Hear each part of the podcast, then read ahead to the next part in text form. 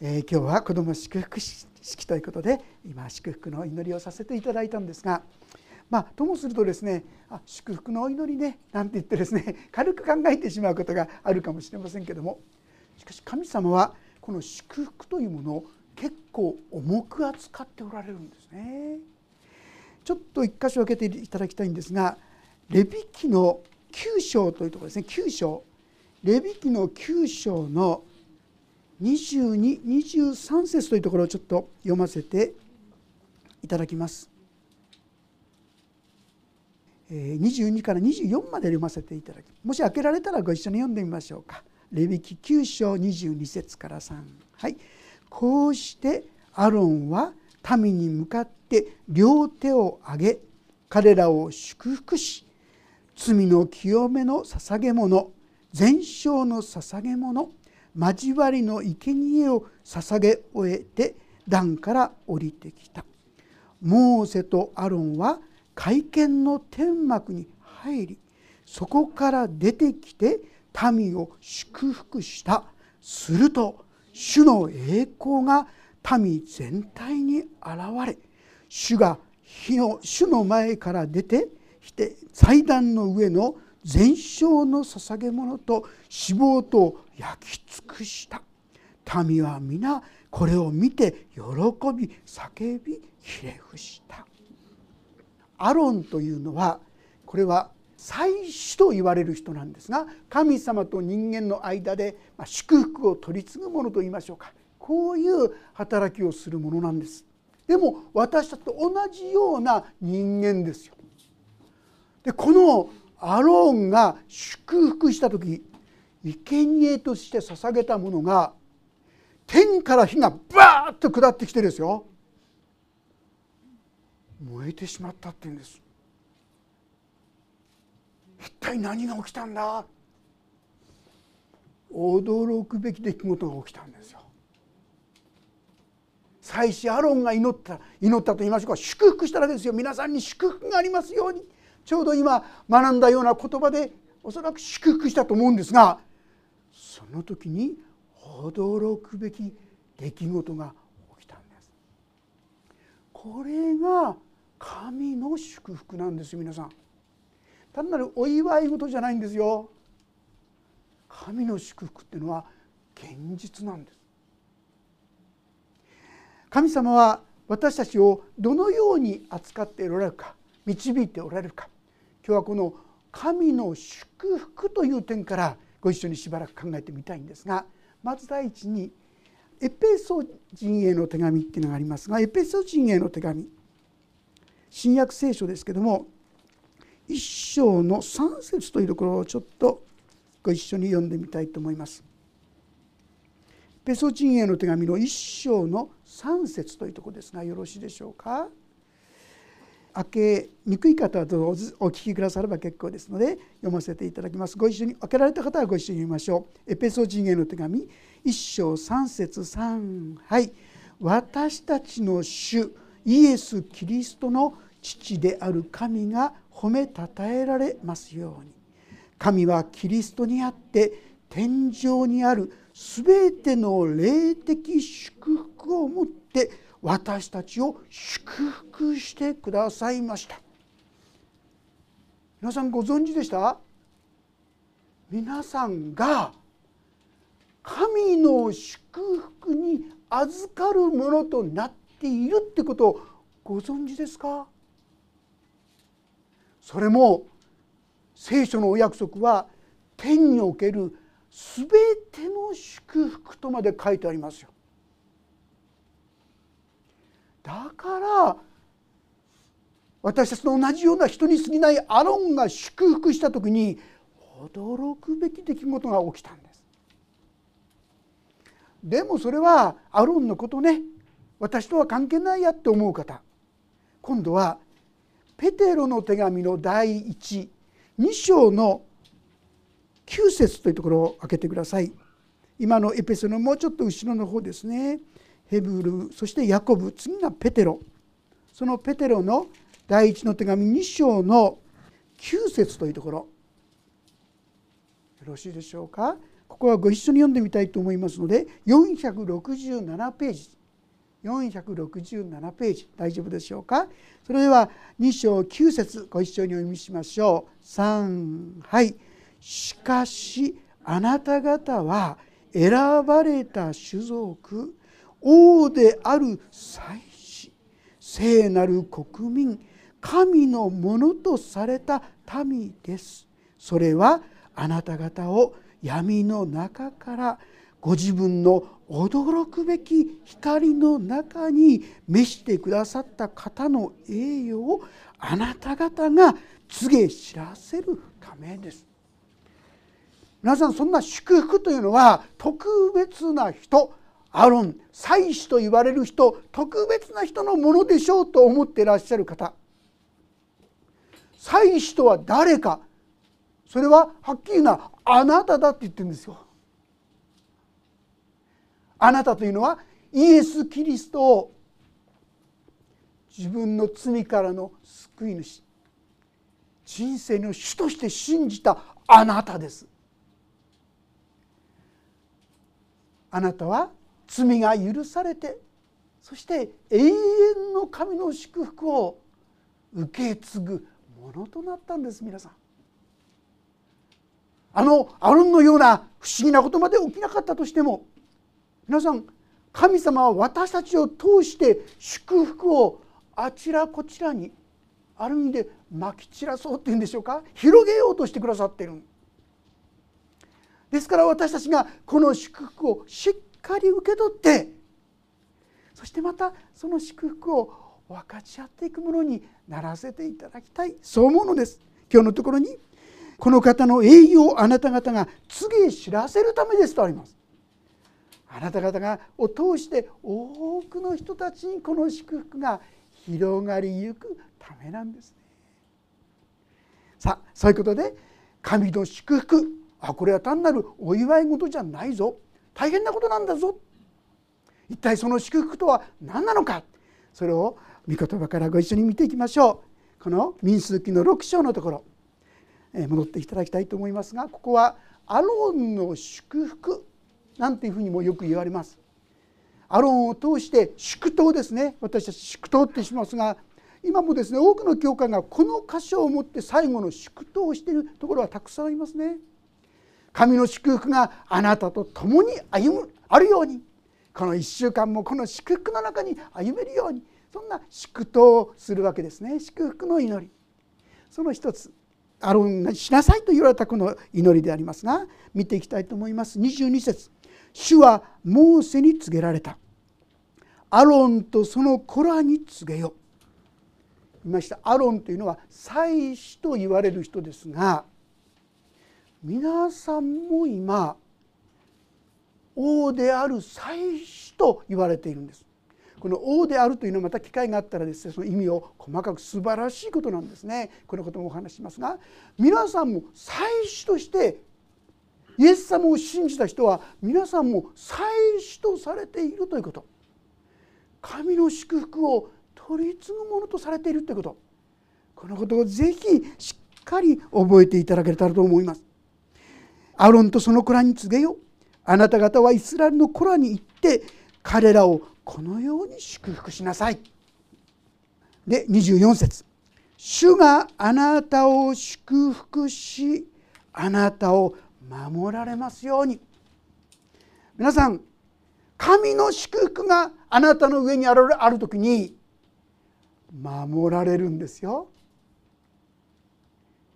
神の祝福こそが私を守るんです。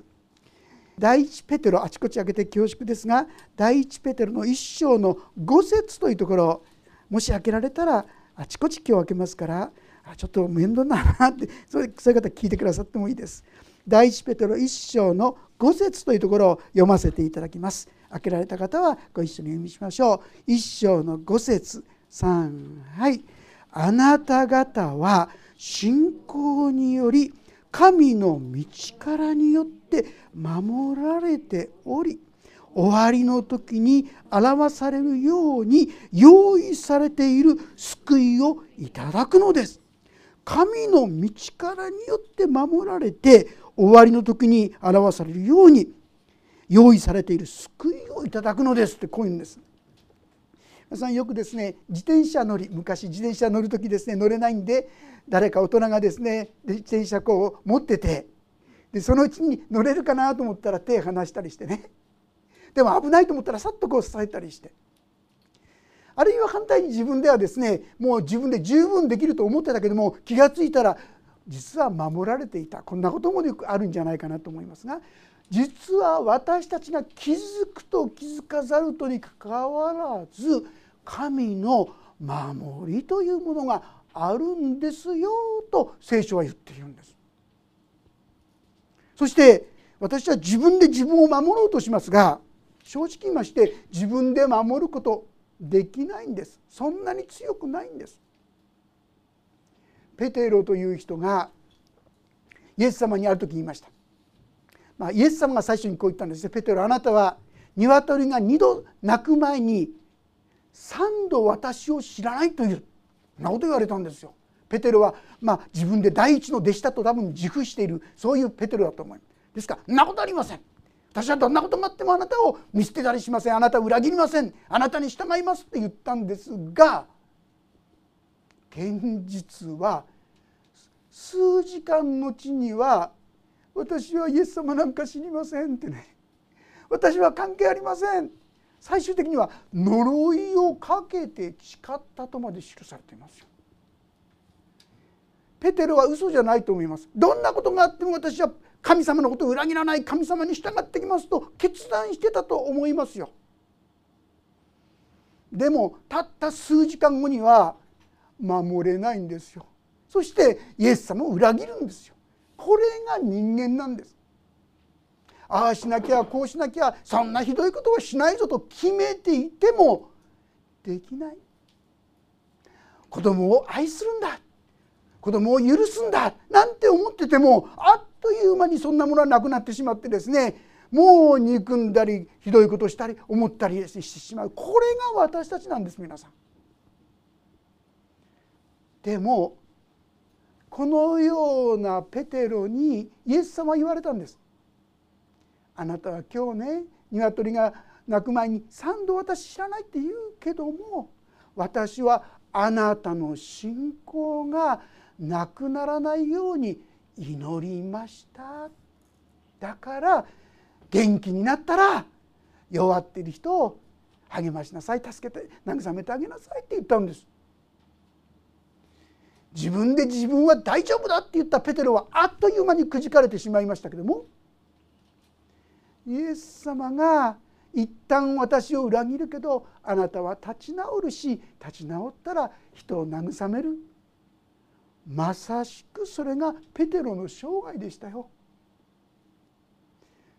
最も神様の前に忠実な良きしもべとなっていったわけです。それはどうしてですか？ペテロが素晴らしかったからいや神の守りイエス様が祈ってくださってた守ってくださってたんですよ。ああ神の祝福が私たちを守るんだないろんな災いやいろんな危険コロナウイルスインフルエンザその他もろもろの中で本当に守ることができる方は私たちの主なんですよ。このことを忘れて医療を用いること悪いことじゃないしどんどんそれは素晴らしいことなんですがしかし最終的に私を守るのは神だというこの信仰を失ってはならないそしてこの方によって守られるんだという安らぎをしっかりと握らせていただくことが幸いだと思います。25節には「主が御顔をあなたに照らしあなたを恵まれますように」と書いてありますね。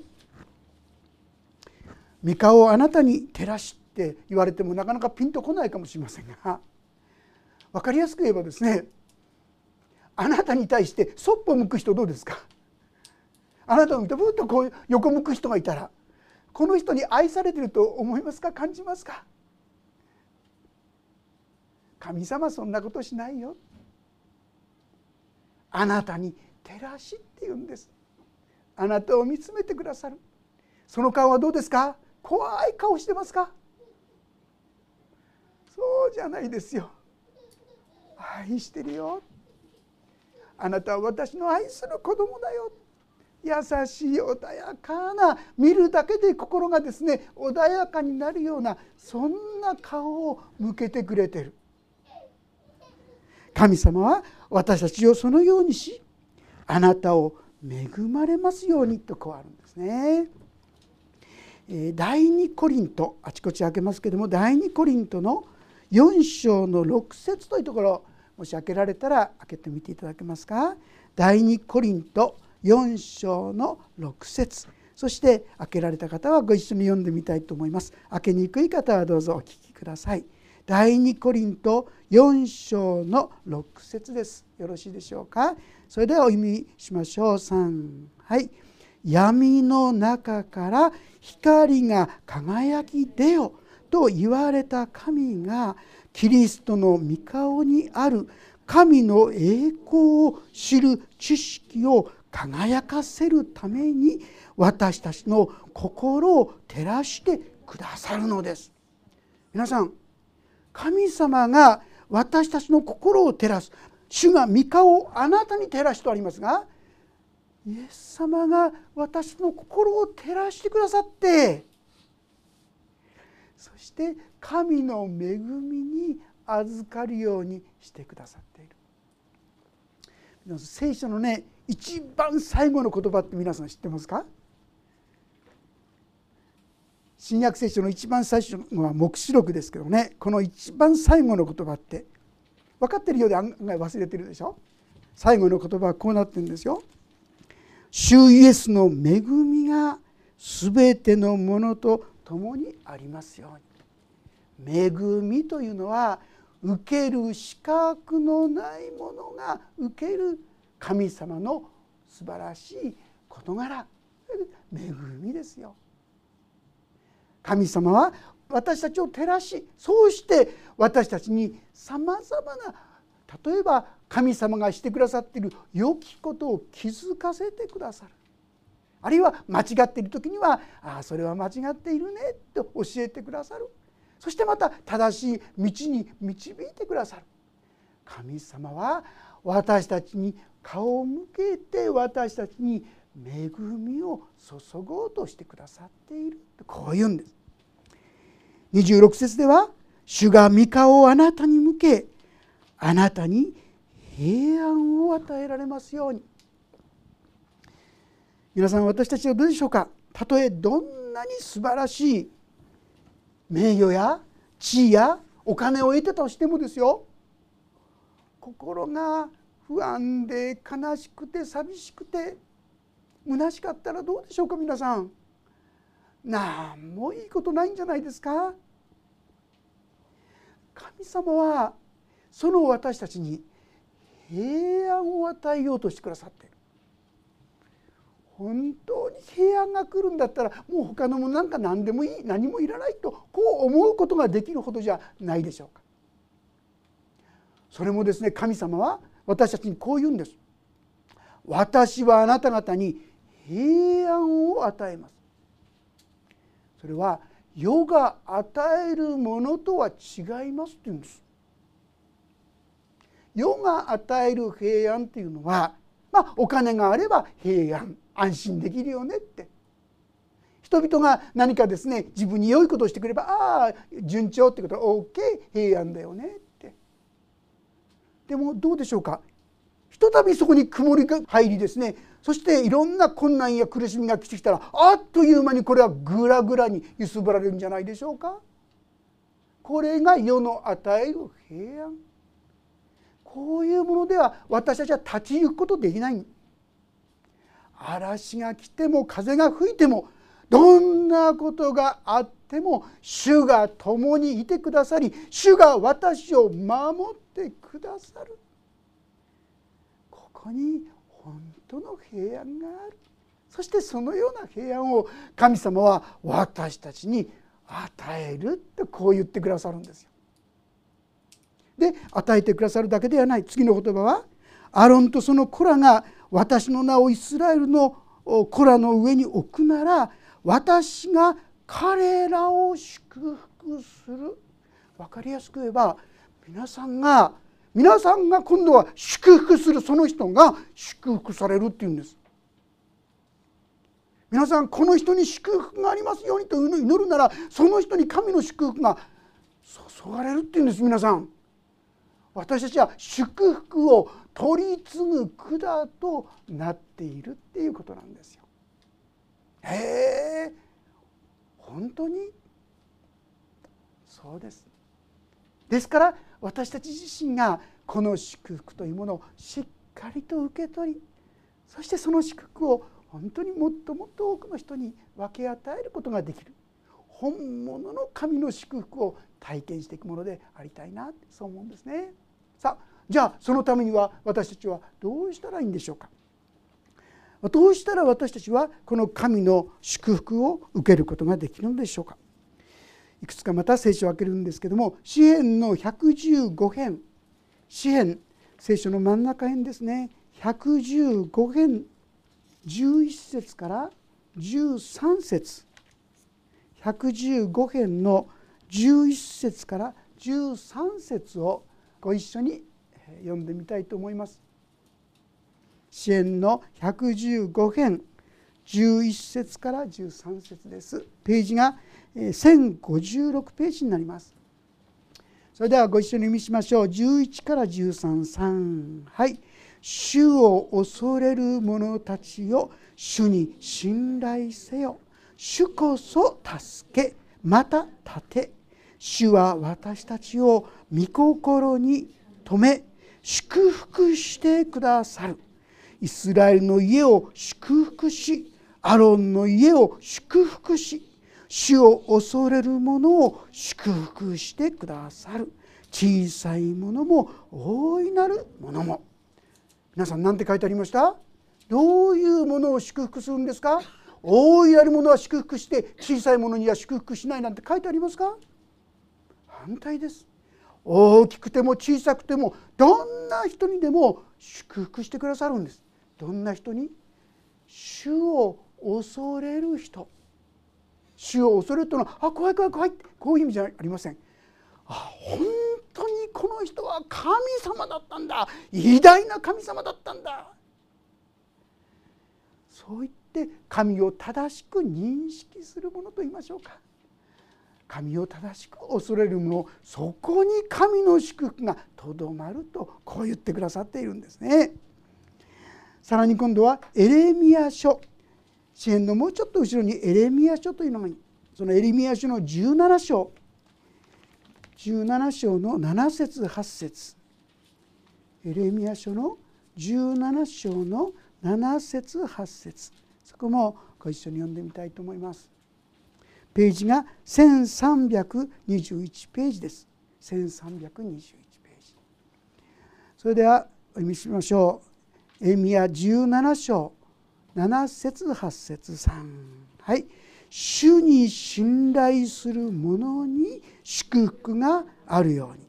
その人は主を頼みとする。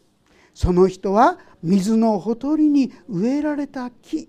流れのほとりに根を伸ばし暑さが来ても暑さを知らず。葉は茂って日照りの年にも心配なく実を結ぶことをやめない。すごいですよね。暑さが来ても暑さ暑くないそうですよ。別な言い方です寒さが来ても寒くないっていうことでもありますね。葉は茂って日照りの年にも心配なく実を結ぶ。これが神の祝福。でここに書いてあるのは主に信頼するもの。第一は主を恐れるものでしたね。これは神様を神様とする第一とするということでもあるかと思います。そうしてこの神に信頼する。神様はこういうものを祝福してくださるんだ。その人はなんとですね葉がいつも茂って実を結ぶことをやめない。ここまで言ってくださっているわけですね。さて、えー、そしてもう一つ開けていきましょう。今度はヤコブ書の一章。ヤコブ書の一章の22節から25節。ヤコブ書。これヘブル書の次がヤコブ書。そのヤコブ書の一章の22節から25節。ページが459ページです。開けられた方はご一緒に読んでみたいと思います。ヤコブ一章の22節から25節よろしいでしょうか。お読みしましょう。3はい。御言葉を行う人になりなさい。自分を欺いてただ聞くだけのものとなってはいけません。御言葉を聞いても行わない人がいるならその人は自分の生まれつきの顔を鏡で眺める人のようです。眺めてもそこを離れると自分がどのようであったかすぐに忘れてしまいます。しかし自由をもたらす完全な立法を一心に見つめてそれから離れない人はすぐに忘れる聞き手にはならないで実際に行う人になります。こういう人はその行いによって祝福されます。その人はその行いによって祝福される。あれ？行いですか？信仰じゃないんですか？って。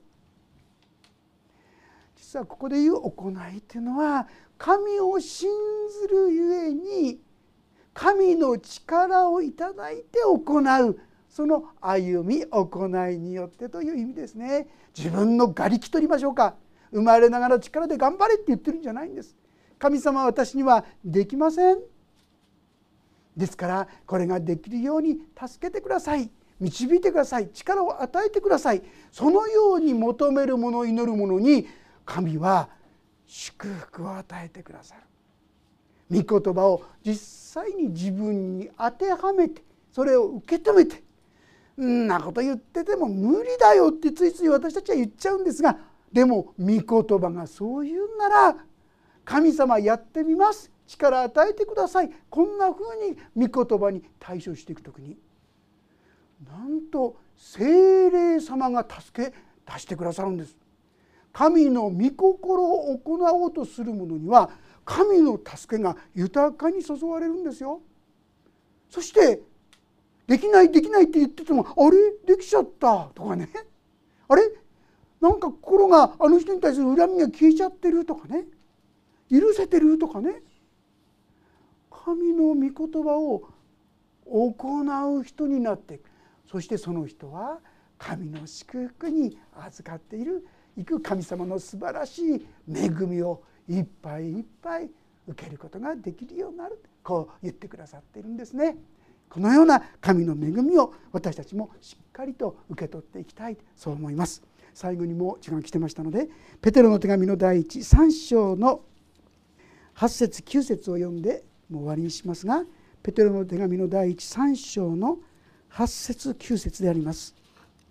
ページが469ページペテロの手紙の第一3章の8節9節469ページです。それでは読みしましょう。3はい。最後に言います。皆一つ思いになり同情し合い兄弟愛を示し心の優しい人となり謙虚でありなさい。悪に対して悪を返さず侮辱に対して侮辱を返さず逆に祝福しなさい。あなた方は祝福を受け継ぐために召されたのです。最初にお話ししました神様は私たちを通して祝福を広げようとしてくださっている。ですから私たちはこの神の言葉に実践させていただこうではありませんか。小さなことでいいですよ。あんまり難しいことをできない。でも一歩ですねこの神の言葉に歩ませてくださいと求めることはできるんじゃないでしょうか。求めるってことはすでに一歩従い始めてるんですよ。神はその人を祝福してくださいます。